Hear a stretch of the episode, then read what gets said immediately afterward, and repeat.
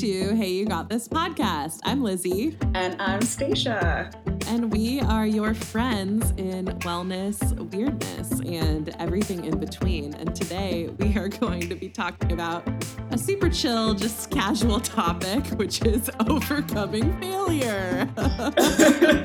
you know, super low key, no, keeping no stress. Light. Stacia, how are you today? What's up? I'm doing really well, actually. I feel like I had a night. I mean, it's so funny. I'm like, yeah, I had a nice weekend. And it's like, do we even have weekends anymore? I Life don't know. is a weekend at this point. It's like it is and is not a weekend at the same time. like, I literally was somehow justifying. I was like, okay, like, I can stay up later because it's the weekend. And I'm like, really, I, especially like pre-pandemic during yeah, pandemic yeah. my schedule was already pretty much this way mm-hmm, but same. it's just been funny because of, yeah so not much has changed but, but you had a nice weekend yeah i had a great weekend and it's so funny i just wanted to say i was thinking about it because uh, you're like i know you love energy drinks and I have oh, a cup of coffee in the morning. nice. That's amazing. So I had a cup of coffee in the morning, or I do that every morning. Like yeah, that's my little yeah. ritual. I do my journaling and have my coffee. Love, love, love. And so recently I started taking, I'm not even joking, a fourth of a scoop of pre workout. A fourth of a scoop. Because if I take a full scoop, I legit science. like go into a coma like of energy. Like I know that doesn't make sense, but no, I, I literally can't function. Like You're so amped up. yeah. So I was like, like, okay. Four Loko was legal, like the original Four Loko, and you'd just be like, ah. raging. Yes, no. So I can't do that. So I just have like a teeny tiny drop of pre workout, and it's been so crazy because these last few nights and I have it at like noon. And these last okay. few nights, I have not been able to fall asleep.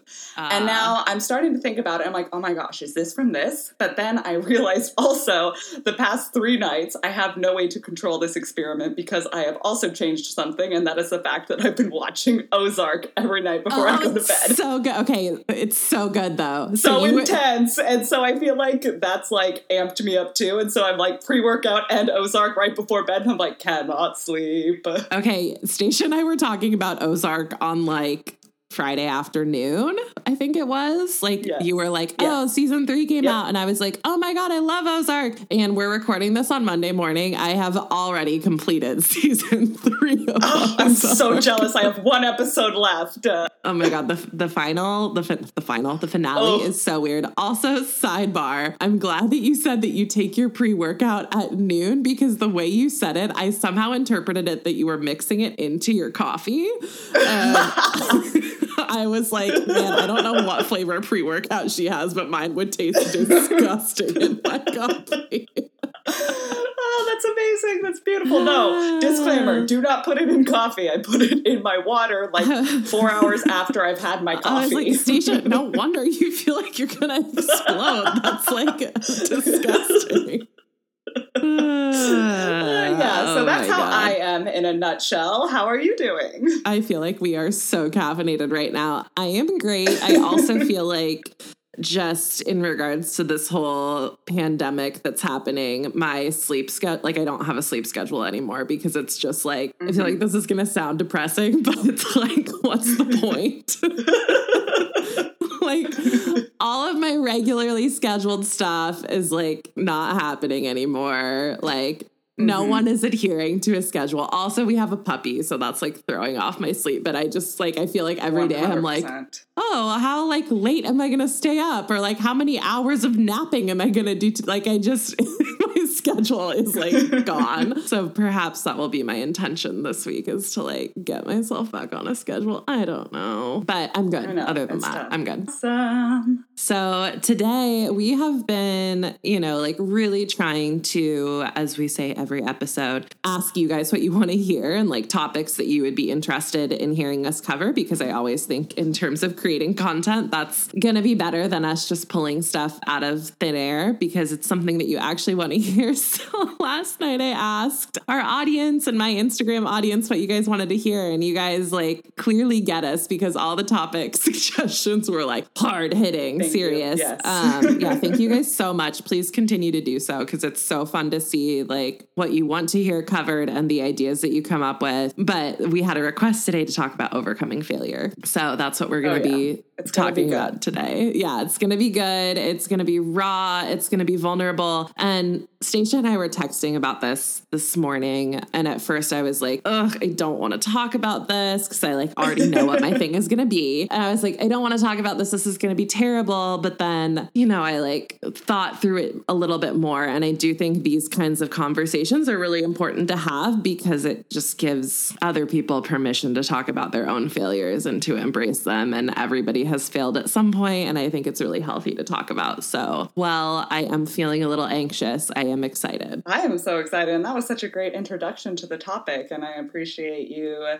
being willing to be vulnerable Oh, and talk about something that can definitely be a little scary. And people try to act as if failure isn't a big part of even the smallest Anything, of yeah. successes. totally. And I also think too, like, I mean, this is there's just so much to unpack with this topic, but I think with our social media culture, it's really easy to never talk about failure and just talk about the highlight reels or sort of like Mm-hmm. reference failure and be like, oh, this hard thing happened. Anyway, moving on. Like, here's a positive mantra. And I do think it's important, especially now when people are like really, I feel like sitting with their shit because what else are we going to do at home for months on end? Mm-hmm. Yeah, I just, I think it's really important. So thank you, Jenny, for requesting this topic. Uh, and I also think it's really interesting with the social media thing too is that even if people do talk about their failures, they still can curate it, you know? Yeah. They can still take out the parts that uh,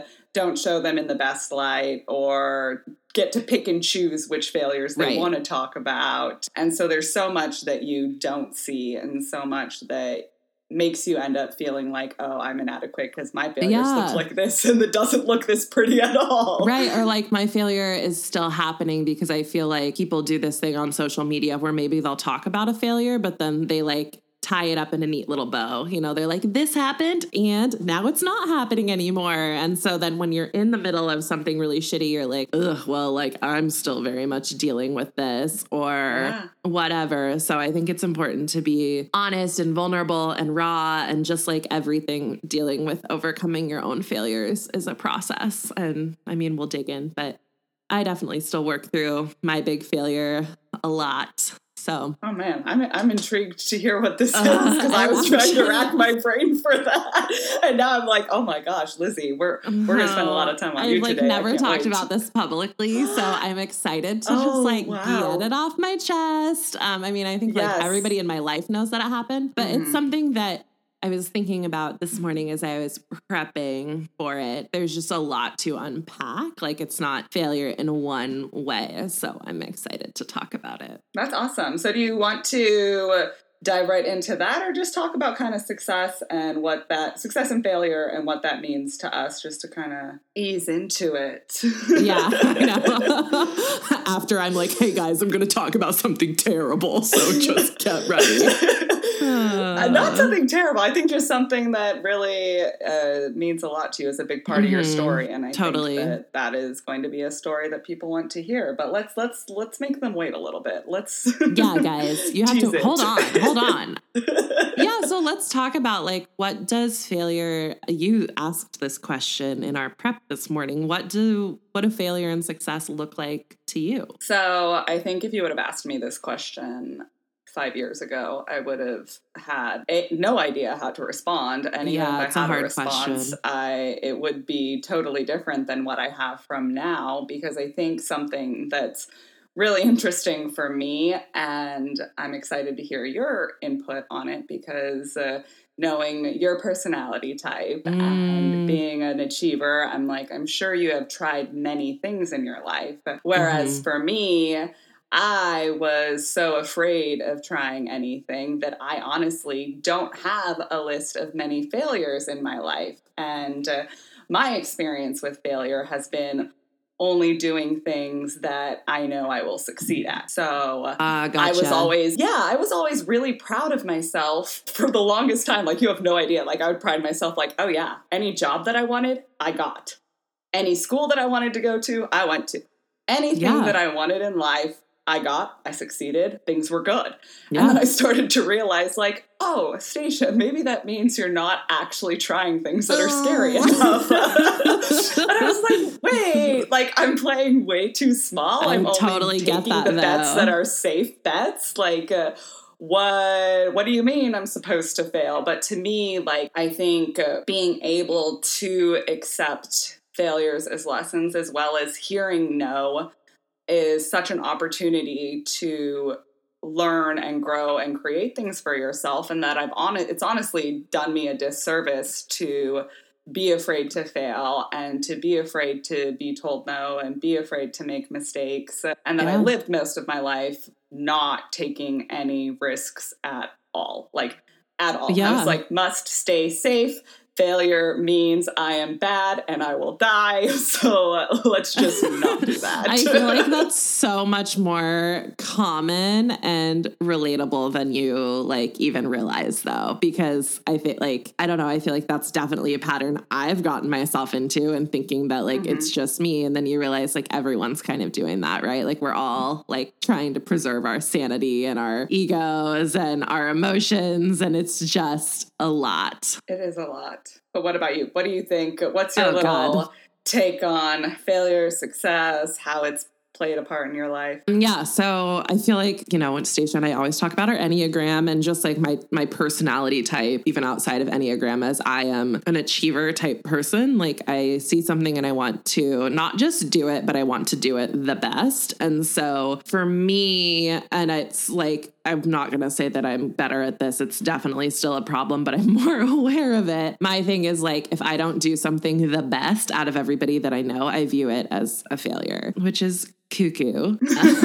like, that's just silly. And so I've really been working on disconnecting the like other people's perceptions from my own feelings about it. So, like, how do I feel about this? Do I feel good about it? Okay, well, then this doesn't matter. Or like, I'm doing something just because it feels good. And also, I think for me, like, my just like a theme in my life and how my brain works is I set these crazy unrealistic expectations and then of course can't meet them. Like I set myself up for failure and then I I view it as a huge failure. And so trying to set more reasonable attainable milestones which is really hard yeah. to do. But yeah so I think for me like oh what were you going to say? Oh no I was just laughing because I'm like I know that you said that what I said is relatable but I'm just like wow, setting the bar too high. I'm like the opposite end of the spectrum, and I've just set the bar really low for myself my whole life. oh my god, you're so funny. It's so funny because I do not like externally like now i know you so much better but i never would have thought that about you before. Like i don't know. Yeah it's so funny learning yeah. about how people's brains work because you're like oh i never would have thought that about her. Surprise here i am.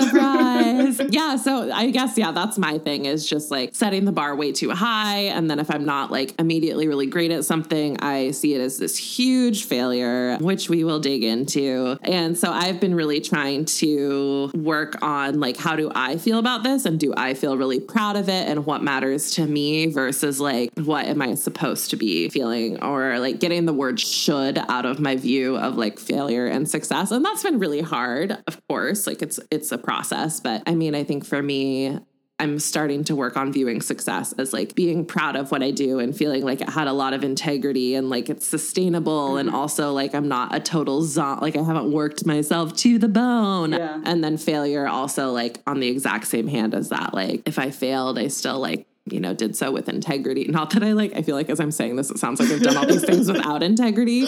That's not what I'm trying to say. But just like letting myself be like, that didn't turn out as great as I wanted it to, whatever it was. But like, I still did my absolute best because I think previously, and it still comes up a lot, I'll be like, you did your best and it wasn't good enough.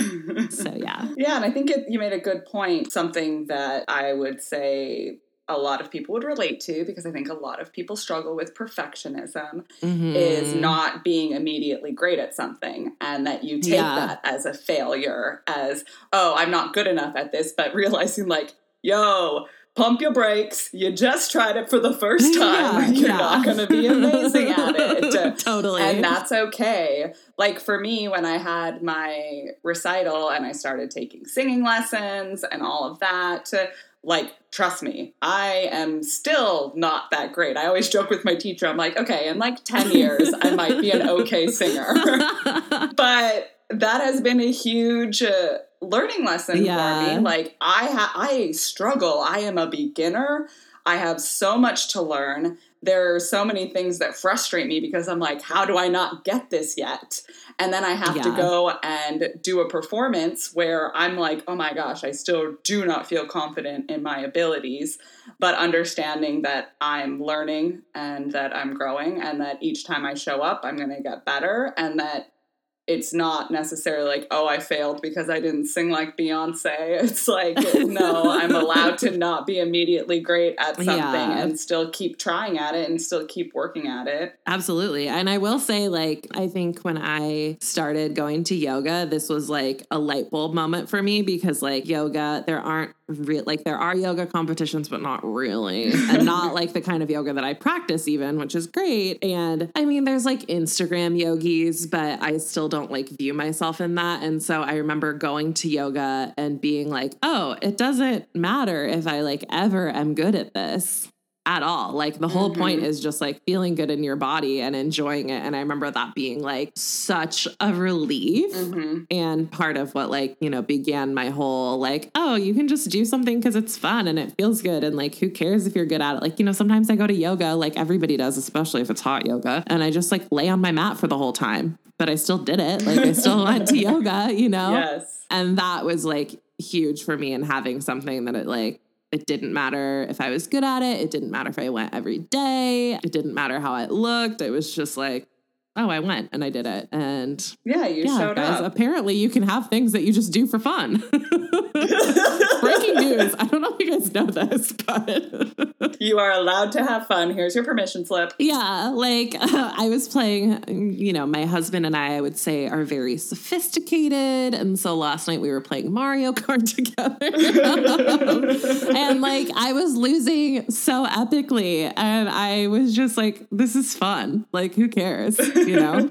but for me, that's a lot. Like, that's a big deal to be like, I'm losing and I'm still enjoying myself. So Yay! Yeah, I love that. Yeah. that's a good lesson. it is a good lesson. trying to think. I don't know, like, uh, if this is something that speaks to you, but I was thinking when we talked about failure versus success, for me, something that comes to mind is how it's viewed for men and women separately. Because yeah. I think that uh, for when I think of like a man, like he gets to unapologetically show up to the world as himself. So when I think of failure, it's like the world tells him you are already all you need to be, so go and be. And so it's like, oh, cool. Like, let me try all these things because I see all these people doing this crazy stuff. And I'm like, what?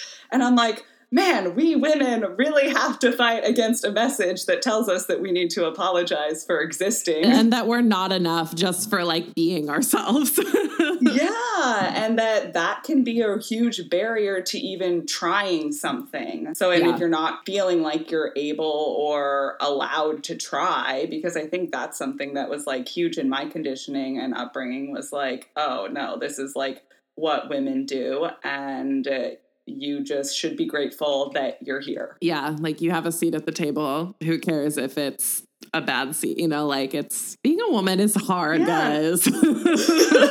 I know, we. I know. We all have our shit, but uh, and there's plenty of things and conditioning and things that men have to unpack and deal with that I can't even begin to imagine that they don't hmm. have space to talk about that they need to have space to talk. Yeah, about. But so I just true. think when it comes to success and failure, I think of it as more of like a masculine thing. Yeah, that's true. And it is, I definitely think women can get a bad rap for being ambitious where you're like if and yes. I've had this happen in many work situations where I get called out for you know my language or just ambition and wanting things to be a certain way and then like you know it'll sort of be like calm down or just kind of like this undertone that i'm being ridiculous. And mm-hmm. then like there will be a man right next to me doing the exact same thing. And everyone's like yeah good for you joe or whatever. And i'm like are you fucking kidding me? This is so ridiculous. And i think you know as people become more aware of those types of things and thankfully seattle's a very liberal city like it gets better but that's definitely something that i've had happen many times where i'm just like, we are acting the exact same. Why am I the only one being told to stop? 100%. And that's part of the thing that it's like, as a woman wanting to succeed at something great, there's not as many opportunities for you to like put yourself out there to do that because we're not, we don't mm-hmm. live in a mm-hmm. space that like celebrates successful women. We're getting there. Like we we're getting are there getting, for sure better. yeah. But I think it's an interesting aspect of success and failure. Like, I don't even think I've ever had dreams big enough to fail at because I wasn't, I don't know. There's a lot more that goes into that than just being a woman. But no, uh, totally. I do think that that is a piece of the puzzle. Yeah, absolutely. And I think it's also, if you look at really successful or powerful women across like any field, a lot of times they'll get a lot of like really negative press or reaction when they are celebrating their own successes or how badass they are. And it's like, mm-hmm. oh my God, mm-hmm. no one cares that this male is doing the exact same thing. But yeah, you see these women, like, I feel like, especially with female athletes, this, like, the women's soccer team is a really great example mm. of like fucking crushing it and then being like, yo, can't we get paid for this? And then being like, uh, excuse me, ma'am. like, you need to calm down. Whereas for the men, they're like, here are all these sponsorships and like, let us give you more money. And I think that's a really great example of how, like, a lot of people are very uncomfortable with women being successful and being unapologetic about their own success. Yeah, it's crazy. And I remember, so I went to this Together Live event in New York with Glennon Doyle, which you all know I'm obsessed with. Stitch's favorite person in the entire world. yeah, fangirl number one. Okay. And uh, her wife was there, Abby Wambach, yeah, who is the so badass. Like, major yeah, so badass and an incredible figure in the like U.S. soccer team mm-hmm, mm-hmm. and uh, her career as a professional athlete. And she told this story, and I'm probably going to butcher it, so sorry. But um, sorry, it was Abby. so interesting. yeah, sorry, Abby, if you're listening. Which um, she we'll send this one to you. She talked about receiving a Lifetime Achievement Award when she was getting ready to retire. And she got to walk on stage being honored with Peyton Manning and Kobe Bryant.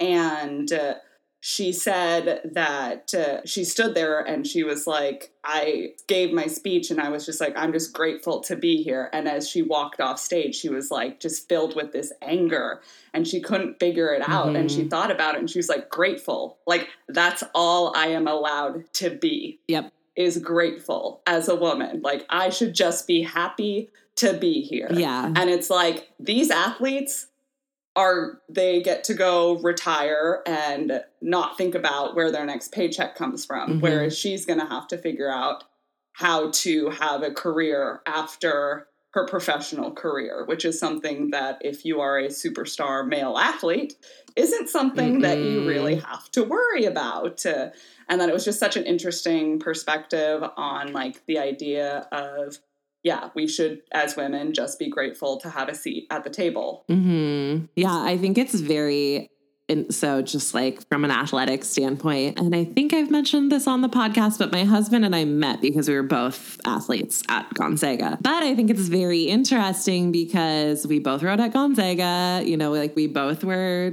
d1 athletes and i cannot tell you the amount of times that we've been in certain groups or just places and people make this huge deal about how Dan was an athlete and like oh my god like you were an athlete at Gonzaga and love my husband because he always is like yeah so was Lizzie. That's how we met. But I remember we were at a friend's wedding a couple years ago and it was during March Madness and Gonzaga was doing pretty well and so a lot of people were watching the Gonzaga game on their phones. And somebody there like knew our story and they were like, yo, Dan, like, what was it like to be an athlete at Gonzaga, like with, you know, the basketball team and everything? And it was all of these guys just asking my husband all of these questions about like being an athlete and knowing all of these basketball players who now like play in the NBA and stuff. And he was like, you know, Lizzie had the exact same experience as me. Like she was there too. And they were just like, oh. Oh. So anyway, but it, it's so crazy because like, yeah, I mean, and part of my like failure is tied up in this, which I'll go into, but yeah, it's like, I remember dating a guy in college, not Dan, obviously, and he was like, just like don't go to practice or like, you know, don't work out. And he it came out once when he was like quite drunk that it really intimidated him that I was a more successful. Like he would always talk about his high school mm. athletic career, which like no offense to any of you who are high school athletes, but when you're a collegiate athlete, you're like I don't really care because you're just working like it's just totally different and yeah. he would always brag about it and I would never be allowed to like which why was I dating this guy?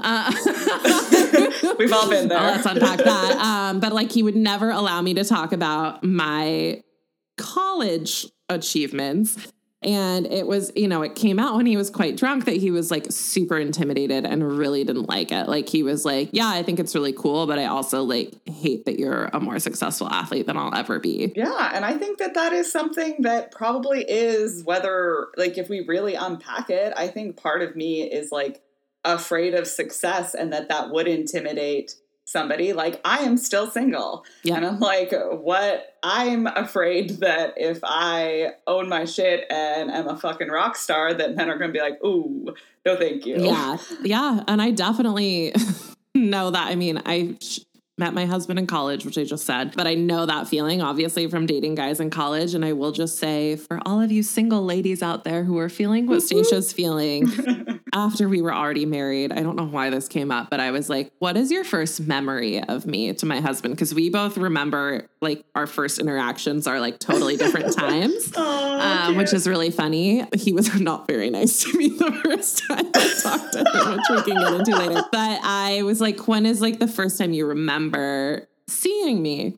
And he was like, Oh, we were in the erg room. Ergs are rowing machines. And so, like, at Gonzaga, there's this huge, like, workout facility for the rowers. It's just like ergs and weightlifting equipment. And he was like, Yeah, I remember I saw you. And I was like, That girl is ripped and like she's amazing. And I say that because like that was something that really attracted him to me. And mm-hmm. I know what it's like to be like, I need to make myself small or I'm going to be too mm-hmm. much for mm-hmm. a man. And you will find somebody who thinks that what you are doing is so fucking badass and wants to like shout yeah. it from the rooftops. It's just unfortunately not as common as the shitty guys. so. Preach. That was a beautiful message. And I totally totally, I 100% believe that and I know that to be true. So I know when that little voice is like, you're gonna be too much, I'm like, not for the right person. Yeah. like uh, yeah. this thought that it's like, honestly, it's a great way to seed through the bad people. Like, oh, I don't like, okay, if totally. that's too much for you, yeah. like, and I think that's so hard to do when you're like 20, 21. Yeah. Um, so for those of you who are listening who are younger, yeah, like we feel you. But I do think as you get older, you do start to be more like, no, I want more out of this. And I mean, like every marriage has its ups and downs. I'm not saying ours is perfect, but I just remember that being such a light bulb moment for me. Like, oh, guys can like find this attractive and like want more of this and that was just mm-hmm. really crazy to me. So i hope that yeah. you all find something like that. Yeah we yeah dan, dan, i know. We'll have to i mean he would be mortified if i brought him on the podcast but we should do it let's do let's it. do it. I love it. Well i think the time has come and i would love love love to hear about what you would say your biggest failure yeah. has been and what you learned from it. So, or are still learning from it. Yeah, I will say so. My it's 2020 as we're recording this, and my biggest failure like culminated in a moment in 2011, and it has taken me, I mean, about nine years to be able to really work through all of the different aspects of it and like just the different ways in which it was a failure. So I just am like prefacing that as I say it in that as I say the story, it could sound like one very clear failure, but I now have the perspective to see that it was a lot of different things and mm-hmm. I've learned a lot of different things from it. So I'll go into my story now. Yes, do tell. Sit down, grab a cup of tea, whatever it is. So I've mentioned extensively that I was a rower in college. I don't think that's a surprise for anybody. And also, I've mentioned in episode one that my mom died when I was in college. So my mom died August 20th, 2010, and I went back to school on August 29th, 2010, which is like Jeez. cuckoo. And I think a yeah. lot of it was like self preservation because, mm-hmm. especially especially from where Stacia and I are from, like, what are you to do? Just like sit on the island, you know? but so I went back to school, and as I'm sure all of you can imagine, was not fully there. Like yeah. that first semester of school, I truly don't remember it. Like I don't remember my teachers. I got like perfectly fine grades, but like I could not tell you the classes I took, other things like that. And so when all of this was happening. My mom was sick for a very long time. That whole summer, my coaches were like, do what you need to do. If you don't want to come back, like, that's fine. In college, you can do like a red shirt year, which basically means like you're on the team, but it doesn't count for anything. So technically, you can do like five years of college athletics. And they were like, if you want to do a red shirt year, that's fine. If you need to like not come to practice sometime, that's fine too. Like, just let us know. And so I had this really, what I thought foreshadowing was going to be a really positive situation going back into. And so I went back, and there was outside of my mom dying and my own like deep, deep depression, there was a lot of really unhealthy stuff happening within my team. There was a mm-hmm. lot of bullying and a lot of like really just unhealthy relationships. And I think that's very common when you get a group of young girls together who have to spend 24 yeah. 7 to get like we were, you know, my teammates and I were together a million hours a week. And it wasn't just me who was like experiencing bullying, it was a lot of people, but it was the first time in my life that I had ever experienced bullying, which I am very lucky that it didn't happen until yeah. I was like 20 years old. But I now know like I was super, super depressed obviously. I was having like my mental health was not great. And i think now even like 9 years later there's a lot more understanding and awareness for mental health issues and how to support people during those times. In the athletic world then and just like the situation I was in, there was not. So I was constantly told, like, suck it up. You need to like put on a happy face. You need to hang out with your teammates. And I would like go to practice and I would just be like, I have to, like, it would just be so exhausting. I would have to go home. And so, yeah, my teammates really started turning against me and being really, really mean. Like, I'm not going to go into all of the like horrible bullying stuff they did because it's oh, just, no. I know. it's oh just yeah, it's not worth it. But it was it, it was really terrible. And so all of this was happening and I was, you know, rowing a lot and I was starting to feel a lot of pain in my hip. But because I was bullied so much by my head coach and by my teammates, I didn't feel like I was able to speak up about it and also like rowing and just sports at that level like you're just going to be in pain you know? Like it's yeah. just it's just kind of a matter of like if and when you're going to get injured not like maybe you'll get injured. It's like you're going to get injured. It's just a matter of like how badly and when. So i was having a lot of pain in my hip my left hip. I didn't feel safe to tell anybody. And I'll, I'll, this wasn't just me, this was happening with some other teammates too. And when you're injured in college or just a college athlete, you have trainers, and they're not trainers like Stacia's a trainer.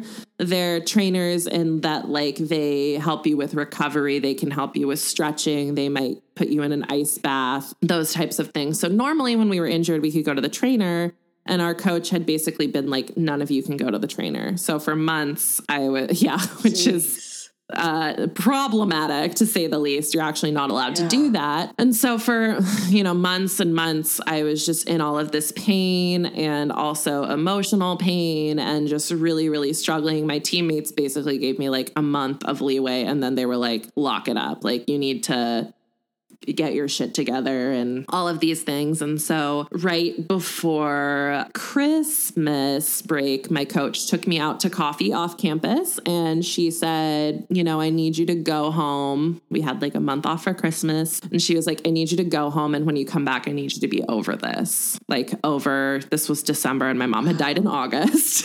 so, just give yourself a little perspective. And basically threatened me and was like, You know, if you're not over this, there's going to be some serious repercussions. So went home, really tried to, you know, deal with it as best I could. Obviously didn't because like it was, you know, my first holiday season, all of these things. Oh my and I was so yeah. young, you know, I was young and I remember going Being forced to deal with your grief, like yeah, being forced to deal with grief. And, you know, now we know and I know that there's no right or wrong way to deal with grief and that mm-hmm. it's like such a process. I had mm-hmm. no friends who I could, I had one friend who I could talk to about it who had lost her mom and everybody else just didn't know what to do. And so I was really, really struggling. You know, my dad was obviously like really struggling, my brother, it was just, it was a really hard time. And so I went back to mm-hmm. school, and the messaging I had gotten was basically like, don't talk about this. And I remember I tried to go to my counselor and explained my situation and was just like, I. I'm having such a hard time. I'm so depressed. I can't focus. I can't do anything. Like, I was really trying to reach out for help. And I remember the counselor was like, It sounds like maybe you have like a learning disability or ADD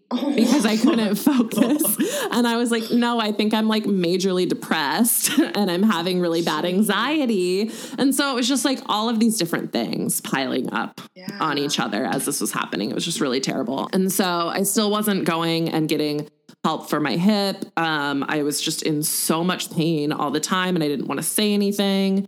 And one day, I think it was in like January or February, it was pretty early into the year. I was working out in the erg room, and the men's coach, um, who had been my coach and then switched teams, saw me rowing and he was like, Stop right now. Like, something is seriously wrong with your body. Like, this looks really painful for you. You need to go to the trainer right now. And I was like, well, like I'm not really supposed to go. And he was like, Are you kidding me? Like, we can't tell you guys not to go. And my hip had gotten so tight and so messed up that I couldn't straighten my leg all the way at all, which, like, shocked face. yeah, it was so believe that. painful. So I went to the trainer and she was like, "Yeah, This is terrible. Like, you're done. You can't, you know, like, you need to not row for at least a while. And I had to go in and see her every day. I had to go get an MRI and all of this stuff. I was going to have to get major surgery, um, which I didn't end up getting, which I'll go into. But so I couldn't row for the rest of the year. This was in like January or February. I was still on the team though. And, you know, I had to, during practice time, I would go like watch practice and take footage or do my PT exercises and stretch or you know do other supplemental things that I could do that wouldn't hurt my hip and it was me and a couple other girls who were injured who had finally like gotten the other coaches to stand up for us and be like they need help so I wasn't rowing which was really hard because I was you know it was my whole identity at that point rowing had gotten me through my mom being sick and dying. It was like what I held on to. And it was really nice to have a routine. So I wasn't rowing and couldn't really do anything. It sucked. I wasn't used to not going and being with my team 24 7. And around this time, my coach so the NC2A has all of these rules right? And you can't really like make up your own rules for the safety of the athletes. But it would be very common in spring which is when rowing is really ramping up to do like a dry season. So and it would be like self self led so like your team or a group of like the whole team or a couple people would be like I'm not drinking until you know the season is over.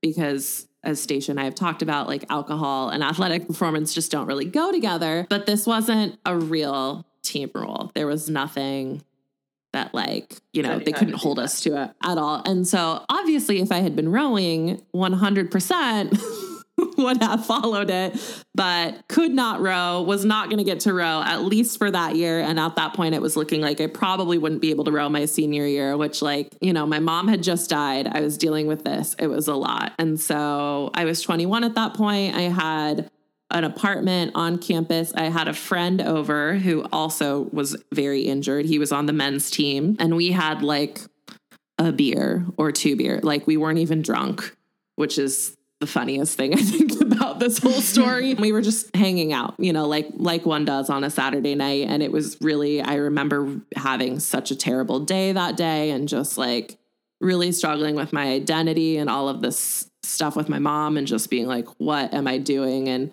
not that I wasn't using alcohol at all to like medicate. It was just like I remember sitting there drinking a beer with my friend and just being like, this sucks so bad. And he yeah. was like, yeah, this is terrible. Like, it's terrible not being able to row. There was a girl on my team who had been like kind of the lead bully. She was really, really awful to me. And she reported it to the coach. The coach had, like, she was yeah, the coach didn't really like me. And so she said, you know, meet me in my office tomorrow. And I was like, okay, great. And I go to her office. She wasn't there. She said, I texted her and she said, come downstairs to the weight area because we were supposed to be doing team weights. So the whole team was there along with another team because we often shared the weight area with like I think the men's basketball team that year was who we shared the weights our weight time with. So I went down there and in front of everybody as they're warming oh up oh and I was injured. You know, I couldn't row. I would go to weights and like do this like really weird routine that was like the only thing I could do. In front of my whole team, my coach kicked me off the team. She said, You know, I heard that you were drinking this weekend, and I really think you have a drinking problem, which I did not and do not. And this was in front of all of my teammates and my friends. And she kicked me off the team. I just my junior year. My entire body. yeah. It was Ooh. like the worst day ever. And I remember, you know, she was like, return all of your stuff. So when you're a college athlete, you get like all of these clothes and shoes and all of the you get so much stuff. And i was mm-hmm. wearing like that was all i would wear. She was like you need to return all your stuff. And you know that's it. And i remember walking out. It was like kind of a long walk to my apartment. And i called my dad and i was just like i don't know what to do. The coach i'm not going to say her name i almost said her name i was like i just got kicked off the team. And my dad was like are you kidding me? Like, I had a scholarship. This was like everything that it was my whole life. It was all that I did. And my dad was like, Are you fucking kidding me? Like, you're going through the shittiest time of your life. And then, like, she does this. You know, I'm going to call the athletic director, which is like, you don't just call the athletic director of like a major sports school, but he was my dad and he was taking care yeah. of me. And so you know, I went back. I remember pulling garbage bags out from underneath my kitchen sink and dump it. It was like bags and bags and bags of stuff. And she I remember so graciously let me keep my shoes and sports bras because like they didn't want those back. Those?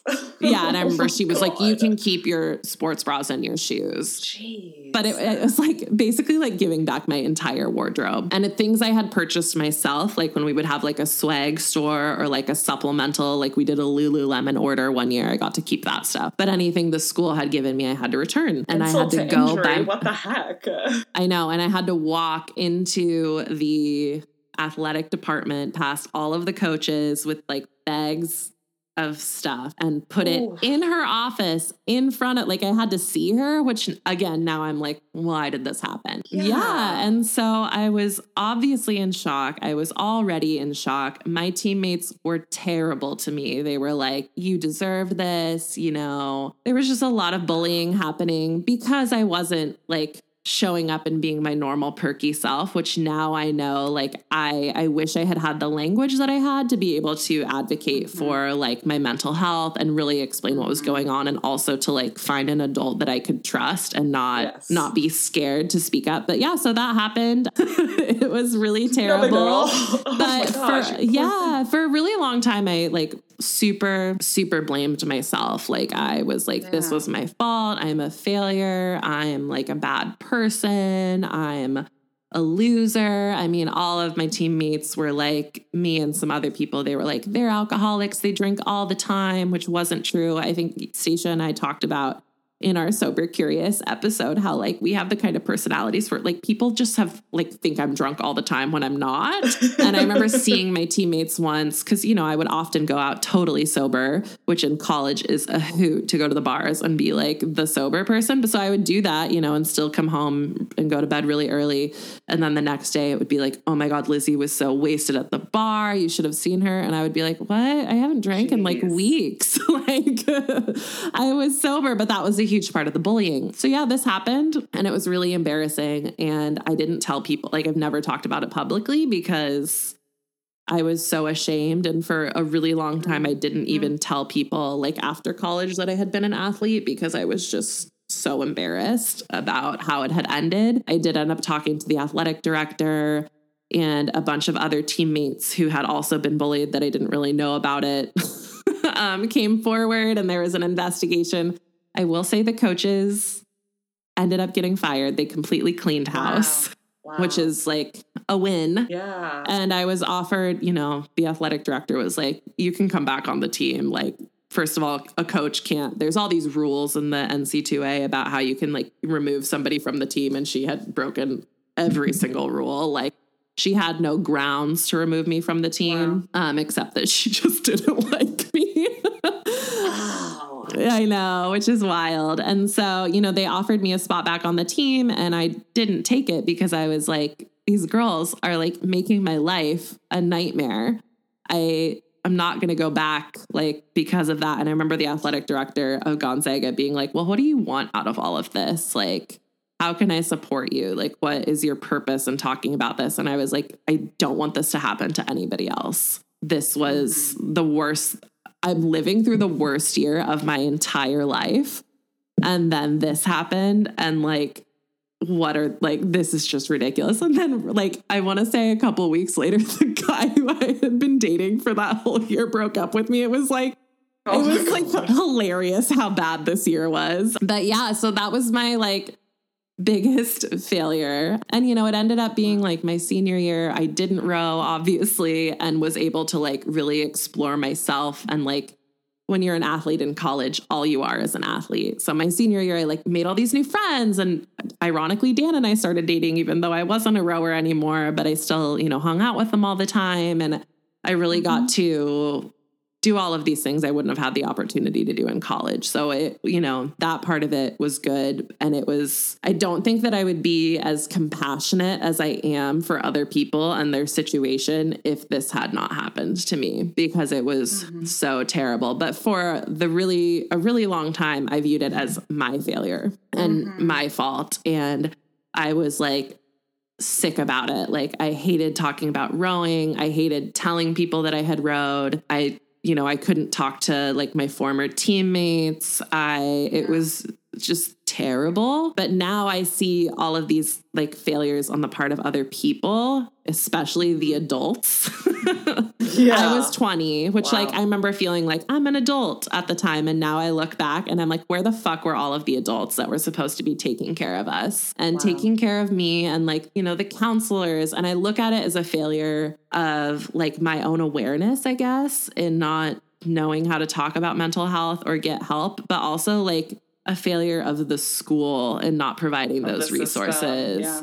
A failure of like, you know, and I understand an athletic department, like their job is to make money and to pump out incredible athletes. When you're broken, mm-hmm they don't like they just throw you out and that's so normal there's a really great documentary about it called schooled that's just all about the nc2a and how fucked up it is which i highly recommend Yay. watching um i believe it's called schooled but yeah it was just it was so hard and you know it took me I was trying to process so many things. So I wasn't really able to process that in the moment. Like I just kind of you know, moved through it. But I do think it has helped me become so aware of how we treat just everybody. It's made me become really aware of like mental health and the variety of ways that that can show up. I a couple years ago my husband like super super encouraged me to get back into coaching rowing which i was like i, I can't coach. I didn't row all four years of college you know? Like mm-hmm. no one wants me as a coach. And i love coaching. It's so great but i also love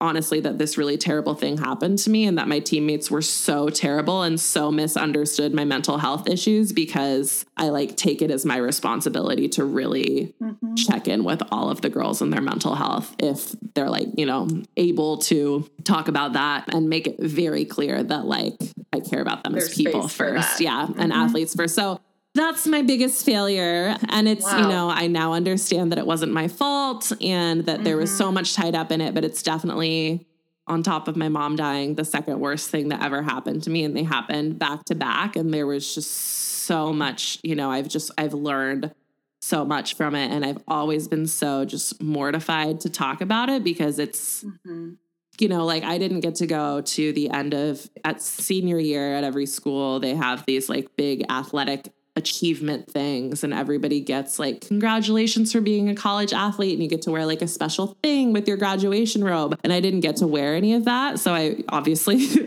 uh, i didn't row my senior year and so i really oh. felt like I wasn't an athlete. I wasn't like, I didn't have the right to like claim college athletics, which now I know is not true. And now I meet so many people who are like, yeah, I didn't row my senior year. I didn't play basketball. My, you know, like it's so much more common yeah. than you think. But yeah, I mean, it was like really one of the worst things I've ever gone through. And it taught me so much that I wish I hadn't had to learn, but I'm really, really glad that I did.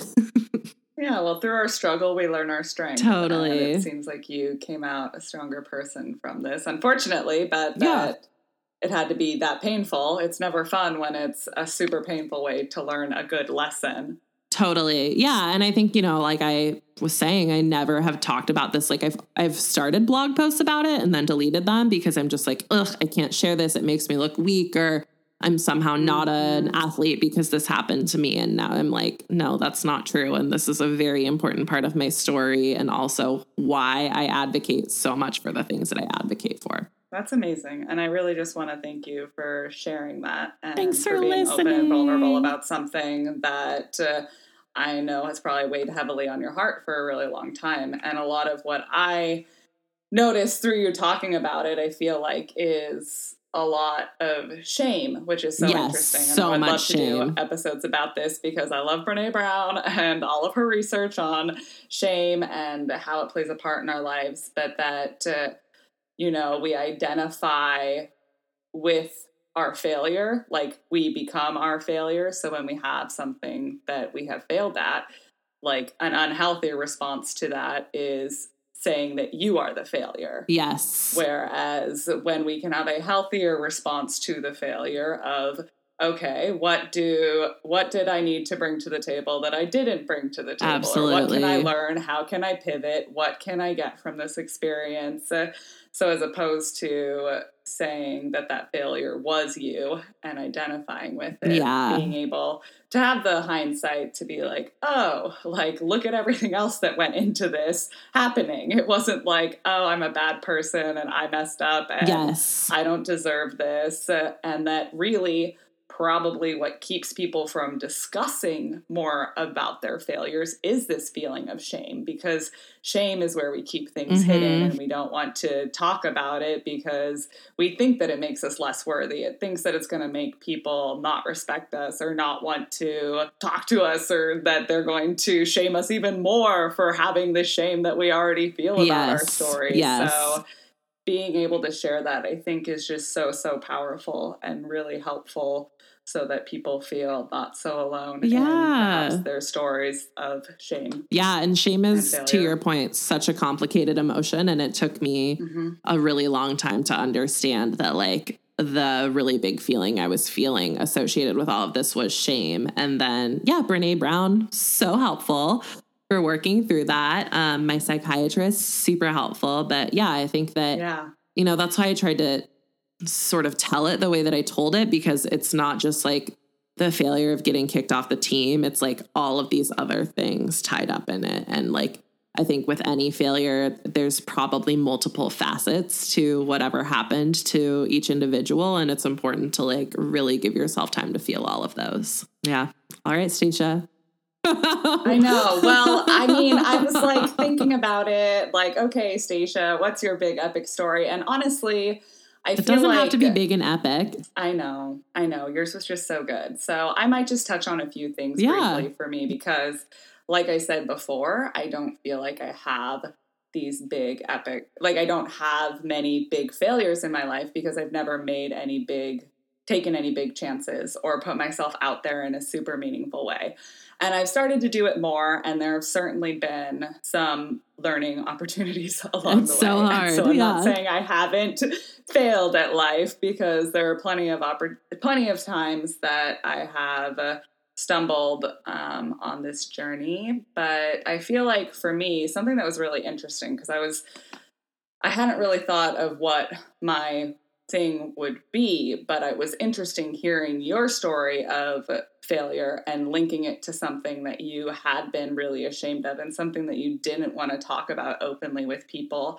And I feel like for me, that should have been my DUI. like, that should have been my biggest failure. Like, that was to a certain extent my rock bottom, but I never felt uncomfortable sharing about it because I think it was easy for me to see that that was my fault and that I had to take ownership for it Mhm. and that uh, I learned from it. So it was easier for me to own because it was like, oh, yeah, like, well, now I don't, I make better decisions and uh, I'm suffered the consequences of my actions and uh, had to do a lot of things that were really challenging for me. Yeah. But uh, I definitely think, and like also, I'm like, okay, well, was that like a failure? I don't even know. Totally. Well, and it that's- was yeah. definitely a mistake. it's hard and that's i think such a good point is like yeah do i even is this a failure was it a mistake was it just an experience um and i think it's yeah, also all and about failure like how you is frame so things fluid. Yeah, I think that Mhm. failure is like a more fluid thing because how can you say like I feel like it's so cliche, but like you only fail if you stop trying. Like how can you ever say there was an absolute failure because it simply was an opportunity to learn. right And if you have that mindset, it's like, okay, like I don't I, I don't have any stories that were like big enough to be like, oh my gosh, like yeah, I launched this thing and like 500,000 people were supposed to be there and only one person showed Right. up. Like no, I right don't have, totally like, yeah no but i also think like you know the your failure or whatever like it might be a small thing or something but it can Mhm. still not small but like it might externally look small but it can still be something that like Oh, yeah. really rips you apart 100% and like i think that if you're listening to this and reflecting on your life and uh, things that maybe have felt like failures to you that they can be the smallest of things that can rock your world and that you might not Mhm. think that it's something that's worthy of you reflecting on or feeling like that it was a fail that you were a failure or that it was a failure in your life but like to give yourself the permission to be like yeah like i wanted that to go differently and yeah that it's a chance to learn and grow. Yeah, and I think if you can't stop thinking about something, like you said, that's a really good sign that you probably need to work through it a little more. Yeah, or if it's something that you feel like you wouldn't want to talk to somebody about. And again, Yeah. Being mindful of who you share things with is definitely super important because you want it to be a safe space if it's something that you do have a hard time opening up about because uh, the last thing you want to do is be like super vulnerable and have someone throw it in your face. Yes, that's not fun. 100%. We've all had that happen. yeah. So I just encourage everyone like to I what was ah, I can't I was gonna do a Glennon Doyle thing again, but I can't remember. Glennon, we love you. Be our best So I- friend. please, please. Oh, dream come true. Yeah, I think I think failure is just hard, but I also think the older I get and the more experience I get, the more I realize that everybody has a failure that they feel like really defines them. I'm reading this book right Mhm. now. It's pretty intense, but like for some reason when there's like dark things going on in the li- in the world or in my life, I find it really helpful to read like a dark book or watch like a dark show. It's like very cathartic for me. So I'm reading this book by the mother of one of the Columbine shooters, Wow. which is it's really good. I'll put it in I'll actually put it in the show notes. but she talks about this thing of like, you know, and it's it's way more I, like read it because she's not just saying like my son was a good person. He just did this one big thing. But she's basically like it's so much more complicated than like you're good or bad. Like everybody is a mix of both. And like just because mm-hmm. we've had one big failure or one terrible thing like that doesn't define you. It's like all of these different things. And she mm-hmm. talks about how when we're little it's almost problematic that like parents read us fairy tales of like there's good guys and there's bad guys because then it gets you stuck in this mindset of like you're either a good person or a bad mm-hmm. person and like really very few people are one or the other. But i think that that's like a big feeling when you have a big failure or like a big embarrassment or a big fuck up is you're like oh my god this now means that i am this person. And that's not the case. Yeah i think that's really interesting because i talk with my therapist about it and how like with the inner child work that we do oh, that love. children really see things as black and white. Yes. So when you do hear stories of good and bad, that uh, there is no in between, there's yes. no gray area, and that how a healthier adult response is to recognize that there's all different shades yeah. in between black and white that you can exist on, and that having a failure doesn't mean being a failure and that taking Oof. a chance on something and that it doesn't even need to be like I also feel like given the culture there's this big pressure to be super successful mm-hmm. and to mm-hmm. have all these amazing things and that really defining success for yourself and not letting others define yeah. it for you can lead to you trying things that might be a big deal for you. Like for me, when I was dating someone, they had had a fair amount of success in their life and they had done a lot of really great things mm-hmm. and I had not. But I was working really hard towards yeah. taking steps that felt monumental to me. Yes. Like they were huge deals for me. Someone else might look at that and be like, What are you doing? You're right. not doing anything. And I was like, But for me, this is a big freaking deal. Yeah, this is like, huge. Uh, yeah. And that t- to define success in your own terms and what that looks like for you and not doing it based on what you think success should feel like, mm-hmm. look like, be like based on how other people define it or share it and that uh, it really is I really do try to wake up every day and be like, okay, how can I fucking fail? Like, yeah. I want to fail so goddamn big. Like, because then I know I'm on the right path and I know that I'm trying things that are scary for me, but that are going to take me somewhere that I want to be. Yeah. It's like that, those quotes that are like, life happens outside your comfort zone. And I do think the more you do things that are uncomfortable and to your point, let yourself fail, the more you're like, oh, I can handle this. This isn't that bad. Yes. This is like yes. pretty fun. Yeah. Whereas if you just live in that safe little box that uh,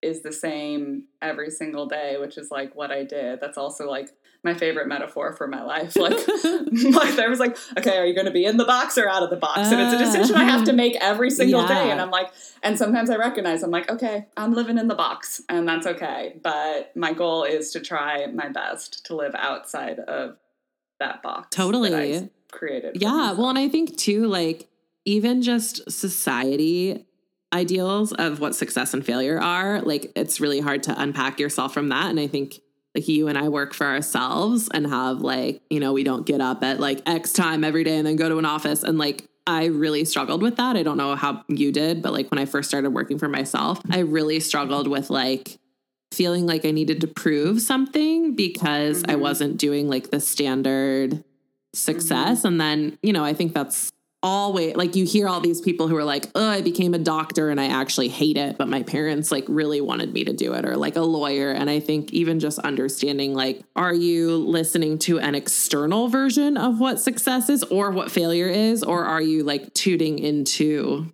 your own version of what that is and that's it's really really hard like i definitely still work through that all the time but it's that like oh i don't have to have like a new car or I don't have to mm-hmm. have, you know, XYZ things. I think those things get put in your brain as stuff that you have to do and you don't. no. And I literally laughed because I tried, I started to define success for me and I was like, I don't need all the fancy X, Y, and Z.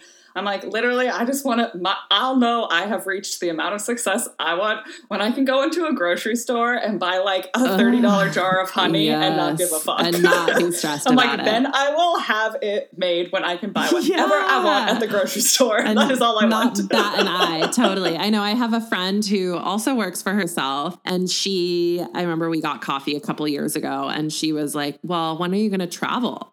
And I was like, what? And she was like, well, you work for yourself, so you can work from anywhere. Like, you should be traveling all over the place. Like, that's the whole dream. That's the goal. And I was like, I don't want to do that at all. Like, I want to travel, but I like having yeah. a home base and like, I yes. like being here. And we, so we got into this whole like discussion about it. And I was like, dude, the, like, this is your version of what it means to be successful, but I have mm-hmm. no desire to do that. Yeah. And like, you know, we need to understand like our language and our different things. And like I've, you know, had people check me before who are like, look, Lizzie, like your version of success is doing your own thing and like not being tied down to a job. But like my version of success is having this job and working through these promotions. So like you know, that was an important thing for me to realize too. Like, oh, some yeah. people like having a desk job. I fucking hate it, but like some yeah. people want to do that. So, well, yeah, and you're allowed to define your life on your terms and what works for you. Mm-hmm. And that it isn't, there's no one size fits all way to do life. And, trying to be as true to yourself as you know yourself. And again, that can be more challenging when you think that you know yourself and then you're like, wait, actually, I've just been like pretending to be everybody else yeah. around me because I don't know who I am. Yeah. But hey, there is redemption in that story because I'm living proof of that. Yeah, so look you at you. Figure out who you are and what you want in life and start going after it, even if it is at a snail's pace. Because I can promise you, I am I am as slow as they come, but I'm never giving up. Yeah, but you're not giving up. And it's like you always say to your training clients, and you've said this to me, it's like even just putting on your shoes and like thinking about it is a huge deal. Like so mm-hmm. many people never fucking do that.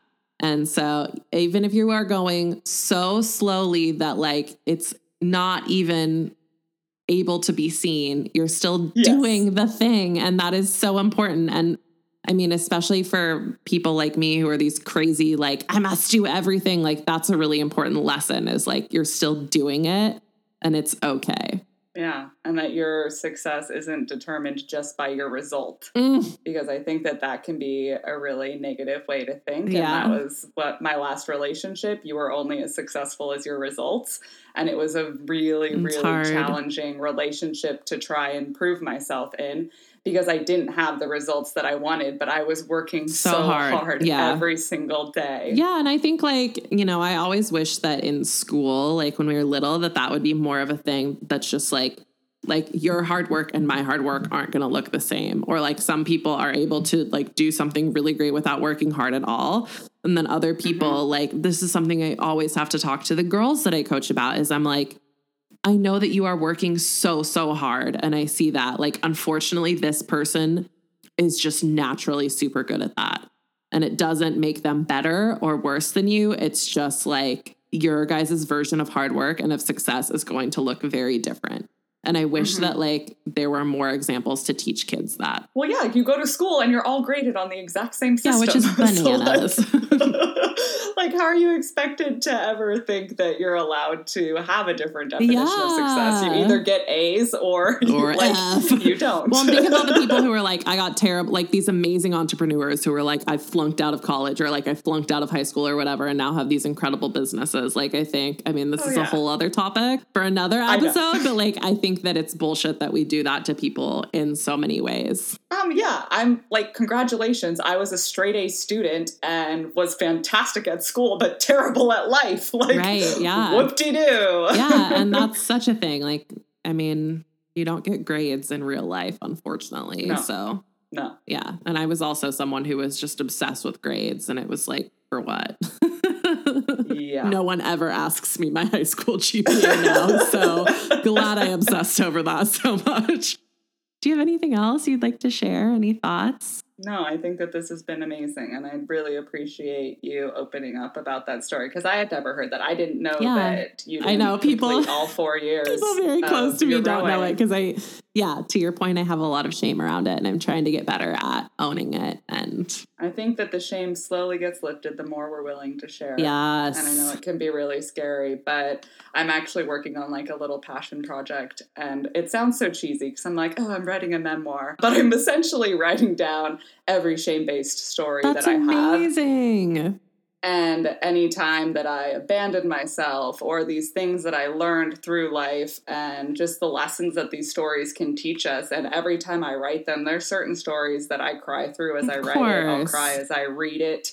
But there is this power in sharing it. And I'm excited for the day that comes when I share it because I'm like, you know what? I cannot wait. At that point, I know that I will have nothing to lose because if Yeah, everybody girl. knows all my shame stories, like what what else do I have to hide behind? I have nothing else So to hide true. behind. So what you get is me, and so that there is something super freeing and powerful in sharing your story. I So love that you for doing exercise. that. Yeah, thank you for listening. And I think I've mentioned this before, but my therapist often has me write down every because I have really bad anxiety, everything I'm afraid of, like just Mhm. write until you can't think of anything else and then look at it and it's like you get it out of your body and also sometimes you look at stuff and you're like why am I afraid of like being eaten by a shark? I never swim in the water. You know, like little things that you're like okay, this is just silly. So, yeah. Um what's your yay for the day, Stacia? Okay, let's do it. Let's celebrate some gratitude. So, for me, I think that finding the silver lining in all of the mayhem that's been going on and everything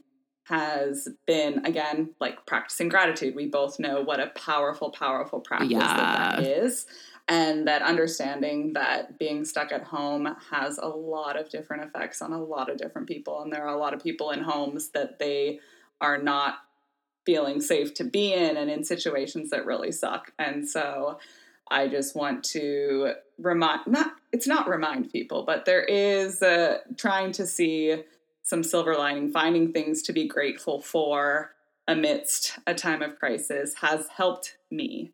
And one thing that I am most definitely celebrating, because this was so funny, like so crazy to me that it took a pandemic for this to happen. But yesterday, I got to hop on a family Zoom call, Aw. and I think that there were 15 of us, and there were some cousins on there that I haven't talked to in probably 10, 15 I years. love that. So it was just like all aunts, uncles, cousins, my sister, my mom, Ah, everybody. Why don't we do and this we- just all the time?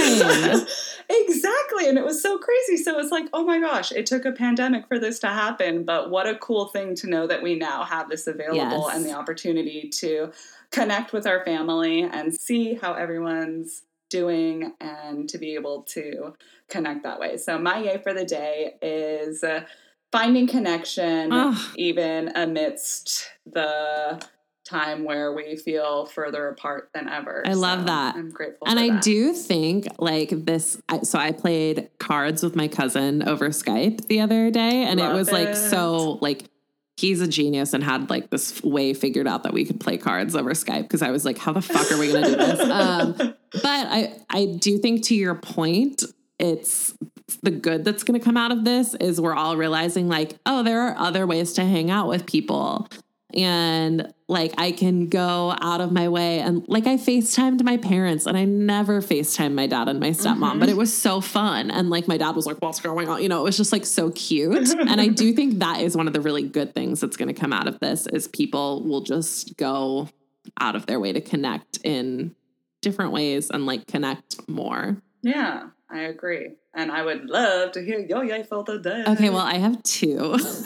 Yes, Um, celebrate. So, Pretty- yay number one is that our podcast is out in the world. Yay! Um, and this is like, is this our I'll 1st one recording since we launched it? Yeah, yeah. Oh wow! I know. Time flies. Stacia already knows this, but like, I like obviously I know what we talk about, but I cannot stop listening to the like. I'm just like, oh my god, it's alive! Like it's out there. I am just a thing. so excited about it, and I think to Stacia's point, like about just doing something slowly but surely. I feel like we've been working on this forever and we've been working really hard.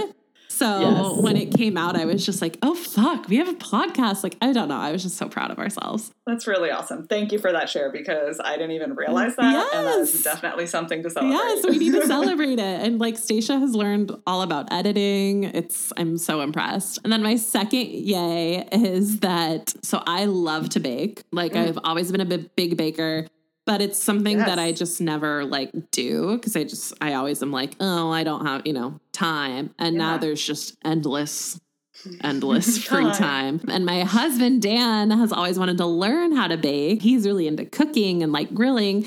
And so we, I taught him how to bake this weekend and we made cookies, really good cookies that I'll put in the show notes. They're from the New York Times. They're these like salted tahini chocolate chip cookies. They're like sweet and savory. Ooh, so good. And then mm-hmm. last night we made lemon bars, yeah, which are how cute, so good. Yeah, and it was like so fun. It, we were doing something that we don't normally do. I mean, you can't really mm-hmm. like watch TV while you're baking, and we both were like, why don't we do this all the time? This is so fun. So, but now I have like so many baked goods at our house and it's kind of bad timing to bake a ton because people don't necessarily want you to like give them something that you touched yeah but I've got a couple neighbors that are down for my baked goods. So that's my yay. Is it's been fun to just rediscover things that I really love to do that I normally don't allow myself time for. That's awesome. And to be able to get creative with your significant other or someone that you want to spend time with and do new activities together. Yeah, awesome. highly recommend with your significant other, with your friends, with your roommates. Roommate. Yeah, yeah, I mean like your family. Stacia gave a great example. I think this is a really stressful, really unprecedented time, but it's also so cool because we can do all these things that we never would do or have time for otherwise, which I think is really awesome. So I agree. And some positives. Well, thank you guys. Thank you so much, Jenny on Instagram, for suggesting this topic. I think it was a really cathartic, fun one to record. And we got some other really great ideas that you guys sent in that we will cover in the next couple episodes. Please keep letting us know if there's anything you want us to talk about. And Stacia, do you have anything you want to add? I'm just so grateful to have this time with you and to get to create something that. Uh, is so special and near and dear to my heart. And that yeah i'm so happy to celebrate the launch of this podcast. And so grateful for all the feedback that we've already gotten. And your continued support to our lovely yeah. audience and the people listening. We're just so, so very grateful for everything that you do to show up for us so that we can keep showing up for you. Yeah, thank you guys. Yeah, like, subscribe, yes, comment, share an episode with a friend. And yeah, today's topic, we got we really got deep. into yeah. it in a good way. In I'm such like, a good uh, way. this is our longest episode to date. Yeah. And I think it's really full of a lot of useful nuggets that people are going to get a lot from. So thank you for listening. Yeah, thank you guys. And seriously, like your likes, subscribes, your ratings help us so much more than you know. So I really appreciate you guys doing that. I know it takes like two seconds of your time and it might not seem like a big deal, but it's a huge deal for us. So thank you so much is a huge deal for us. And even amidst all the crazy uncertainty, the pandemic, we're just here to remind you that, hey, you got this. Yay! We'll talk to you soon.